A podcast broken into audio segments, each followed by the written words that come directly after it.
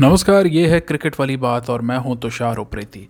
तो भारत बनाम West Indies का तीसरा ओडीआई मैच ख़त्म हुआ। भारत के छियानवे रन की जीत के साथ वेस्ट इंडीज़ के ऊपर और इसके साथ ही भारत ने बायलैटरल सीरीज़ में वेस्ट इंडीज़ को लगातार ग्यारहवीं बार ये शिकस्त दी है।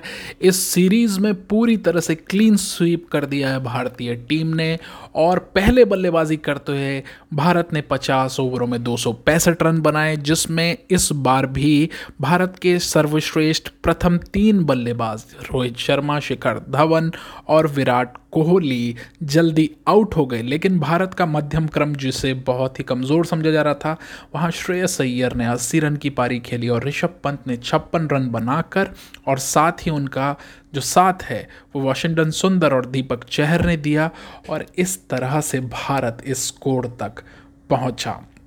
तो बहुत ही सधा हुआ ये मैच था। शुरू से भारतीय टीम इस मैच में पूरी तरह से बनी रही।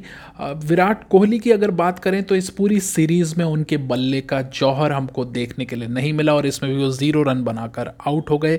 कमाल की गेंदबाजी इस पूरी सीरीज़ में वेस्ट इंडीज़ की ओर से जो रही वह करी अलजारी जोसेफ ने, जिन्होंने लगभग हर मैच में आउट किया रोहित शर्मा को। इसके अलावा ओडिन स्मिथ जो है बहुत ही किफ़ायती ऑलराउंडर बन के उभरे वेस्ट इंडीज़ के लिए और ऐसी उम्मीद की जा रही है कि आईपीएल में ओडिन स्मिथ पे अच्छी बोली टीम्स लगा सकती हैं। जेसन होल्डर को इस मैच में मिले चार विकेट लेकिन बल्लेबाजी बेहद कमज़ोर रही वेस्ट इंडीज़ की, या यूँ कहें कि भारत की जो गेंदबाजी है, वो बहुत ही शानदार रही। पहले तो भारतीय टीम चार बदलावों के साथ इस मैच में उतरी। श्रेयस अय्यर को मौका मिला।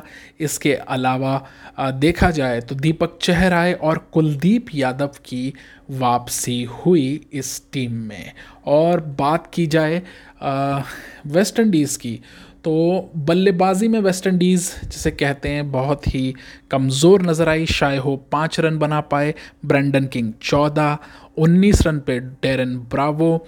शर्मात ब्रुक्स जो हैं, वो ज़ीरो और निकोलस पूरन चौंतीस रन बना के आउट हुए।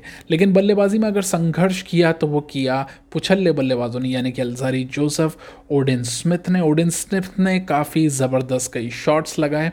लेकिन भारत की गेंदबाजी की अगर बात करें तो भारतीय गेंदबाजों में दीपक चहर ने वो काम किया जिसके लिए वो टीम में रखे गए थे, यानी कि शुरुआती विकेट लेना। तो आठ ओवरों में दीपक चहर के खाते में आए, दो विकेट मोहम्मद सिराज को मिले, तीन विकेट प्रसिद्ध कृष्णा एक बार फिर से काफ़ी कामयाब गेंदबाज रहे। इस पूरी सीरीज़ में हमने देखा और इस मैच में भी देखा, तीन विकेट और काफ़ी समय के बाद वापसी कर रहे कुलदीप यादव के कॉन्फिडेंस के लिए उनको मिले दो अहम विकेट तो जहाँ तक बात की जाए, इस पूरी श्रृंखला में पूरी तरह से हावी रहा भारत।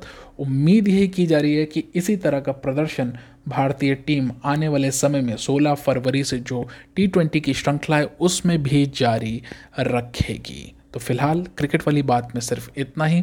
बात करेंगे आगे दूसरे सेगमेंट्स में आईपीएल के होने वाले ऑक्शंस और जिन खिलाड़ियों को, जिन टीमों ने अपने साथ जोड़ा है, उनके बारे में जब वो ऑप्शन हो जाएगा। धन्यवाद।